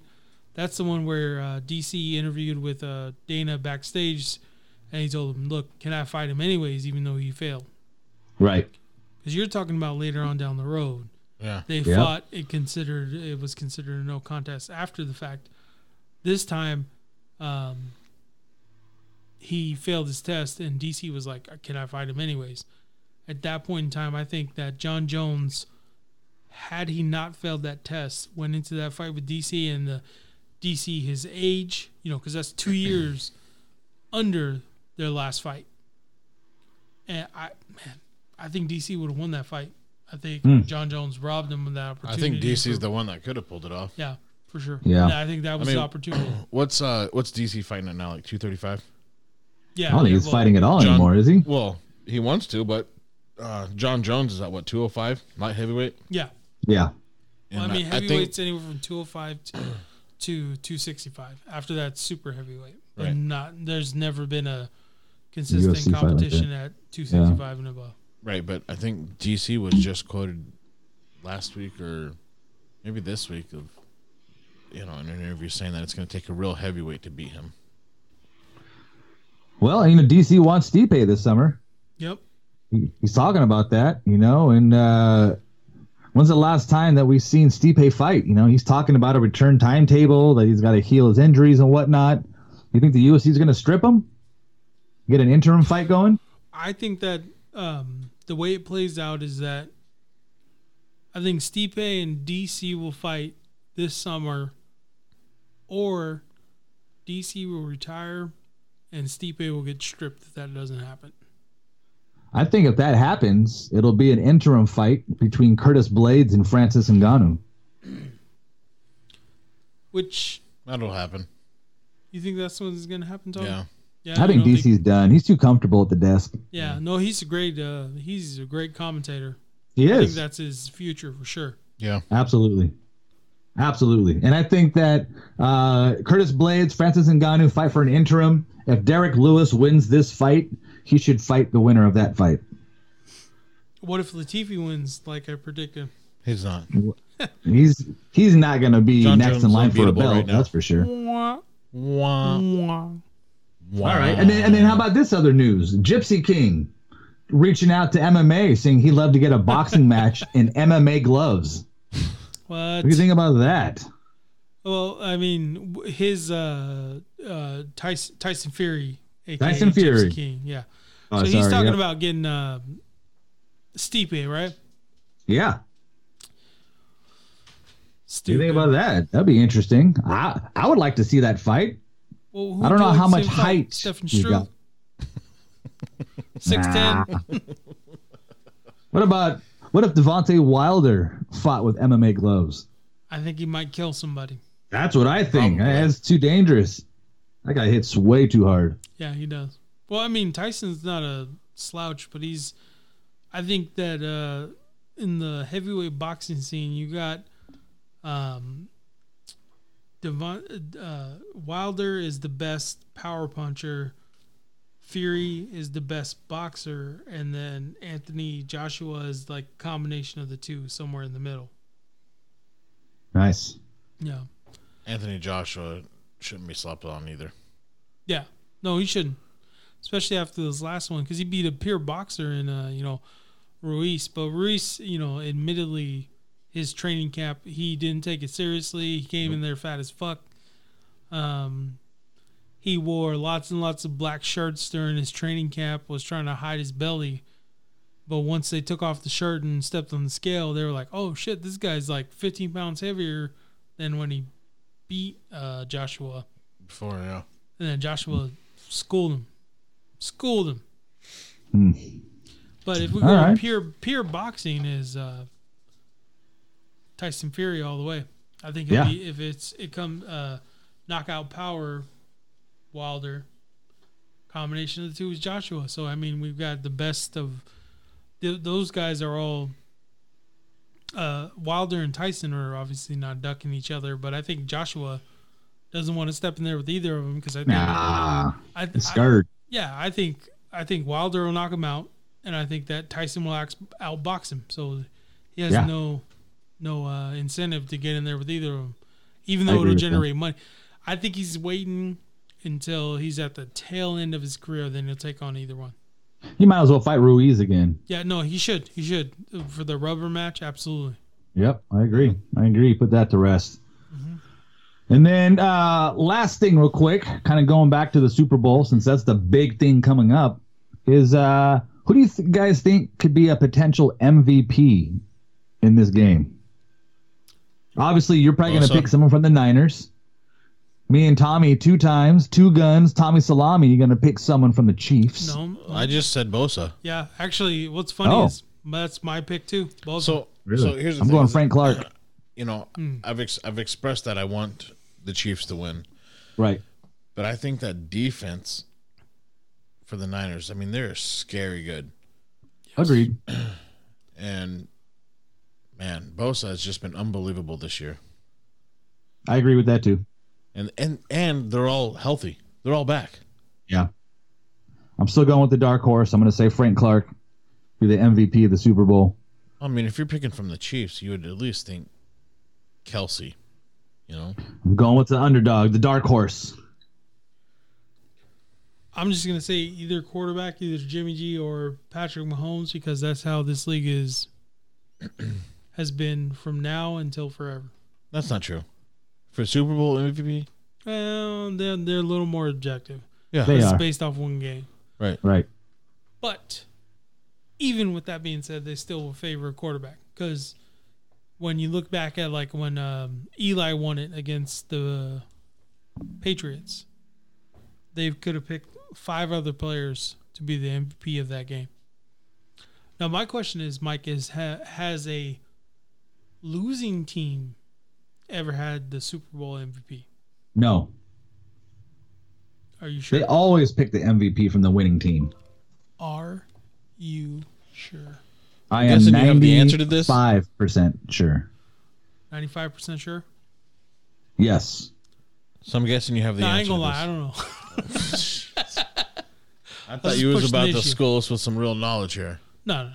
We're good. Loser. So Set us up for nothing. Jeez. Okay. so then the other thing is that uh, so while while we're researching this last question is uh, um, there was another thing that came up in MMA is uh, during the Super Bowl week we had uh, a couple of welterweights, some big name fighters, uh, Kamaru Usman and Jorge Masvidal. They ran into each other at this uh, Super Bowl presser. What happened, Mike? One, tell tell me about it. Well, I want to say that I don't think this was by coincidence whatsoever. What are the chances that you have two fighters that are mouthing back and forth to each other show up at Media Row Super Bowl week? I don't think that's a coincidence. Uh, it's smart marketing. My question, though, I just want to know, like, how do these things work? Do the handlers of each of these fighters reach out to each other and say, "Hey, we're gonna be here at this time. Let's uh, let's put on some fireworks to make this show go"? You know how how does this work? It's interesting to me. It is a fight that I'm anxious to watch, though, because Masvidal is saying some good stuff. Uh, Usman can just keep saying "do something." So you know, like Do something. Well, I mean, the Do timing something. definitely leaves doesn't even leave any questions. Is that the day before Dana White announced that he thought that uh, Usman versus Masvidal would be the next fight in that division for the title. You got the BMF title, and then you got the welterweight title. Um, and then the next day they run into each other at the presser. Seems a little suspect, but I ain't mad at him, dude. It definitely created a storyline. Uh, oh yeah, you know, Masvidal Really? obviously talking that shit, and then you got Usman also talking that shit. They're both shit talkers. Uh, a lot of people more associated with the Masvidal. Um, you know, last time Masvidal threw somebody off their game was uh, Askren knocked him out five Askren. seconds. yeah, Yeah, for sure. gave it to him. Yeah, but Gave I it to him. actually, Yeah, if I'm that fight happens and uh, Usman doesn't get caught up in that, I think Usman, Usman beats him easy. Uh, Yeah. Masvidal is a journeyman fighter. He's got plenty of losses on the rec- his record. been very hot lately. Been had very uh, favorable matchups for his style. Usman is not a favorable matchup for him. Usman, I think, can beat him cardio. Usman can beat him in uh, stand up. Usman can beat him in the wrestling. There has no advantage to him in this fight. I think Usman beats him easily, but I think it's still going to be a good fight because I like. With that being said, we're that's just skill based, Yeah. media, social media based. I hope uh, Street Jesus Goes makes down? competitor. No, I hope Street Yeah. Jesus He's going his down. ass. No, it's not happening. Me too. Yeah, I'm gonna tell you after this fight, the next one I'm stupidly excited for is April 18th. yeah, yeah. Yes, you are. Oh man, I can't Khabib. wait. Versus Whoa, what was that, Tommy Two Time? You re- calm down, bud. No, Tommy Two I'm Guns? excited for this one. AKA Tommy I mean, Pickles, Khabib's a beast, but I Rugrats Ferguson's who I'm in going Paris. for. Yeah, Shut Ferguson. up. I agree. I want to see Ferguson win. Hey, so we are we are getting this podcast off Yes, and running, right, boys? Indeed, we Uh, are. We are working on guests on this show. Yes, um, MMA, things of that nature. So we are on a couple platforms: Instagram, Twitter. We're not on Facebook yet, but we are working on it. for sure. Uh, Apple Podcasts, you know, Hey, things like that. So we want to make this show as good as we can for you guys. You know, this is this is something that we're we're putting our hearts and souls into to make a good product. So any feedback you can leave us or love you can show us, let us know. And if there's new topics you want us to cover, we'll go over it, see if it's a possibility. and We'll go from there. for sure. A- absolutely. feedback is much just so you- appreciated. Yes, and just so you know, the handles that we got Instagram is going to be two genius, the letter or the number two genius, number one an idiot. You can find us on Instagram or hashtag two genius one idiot on Twitter. And then we also have an email. You can submit some information to genius one idiot at gmail.com. Send us your feedback. Anything you got for us, please, good the or love. bad. We'll take it. Yeah, definitely. As uh, you know, there's been plenty of people gave us feedback so far. Um, you know, we appreciate you guys listening, definitely. So, uh, please continue to listen, and then just if you have a friend or two and you you think that they might enjoy um, us, just share it with them as much as you can. So, yeah, we appreciate all the love we received so far, and uh, if that keeps continuing, you know, we we definitely. Um, have listened to the feedback, acted on it, and we're ready for more. So Just let us Uh, know what you think. I mean, we're, you know, we have regular jobs during the day. We don't do this for a living. You know what I mean? So we're trying to give you the perspective on what you guys want to hear. uh, So Just for some regular working dudes. right, all day. right. Indeed, indeed. Well, right on. We appreciate y'all listening to this week's episode. Hey, Easy E, can you hit me with some quiet music real quick, man? Uh, See if we can get this beat in here. he's got it. It's coming. It's coming. Bill, Oh, there it is. Hey, shout out to Silver City Brewery. Yeah, Yep. Good Life Brewery. Tommy Mom. Salami, hanging Tommy with your mommy. Hanging with your mommy. Hey, Hey. Mike One. Mike one. Thank they you got all. Johnny Phoenix. So we got yo. Thanks for the love. Appreciate y'all. It's the Thomas Go Crown Chiefs. affair. He's not trying to steal your art, just your daughter's virginity. Hey. Hey. Ugh.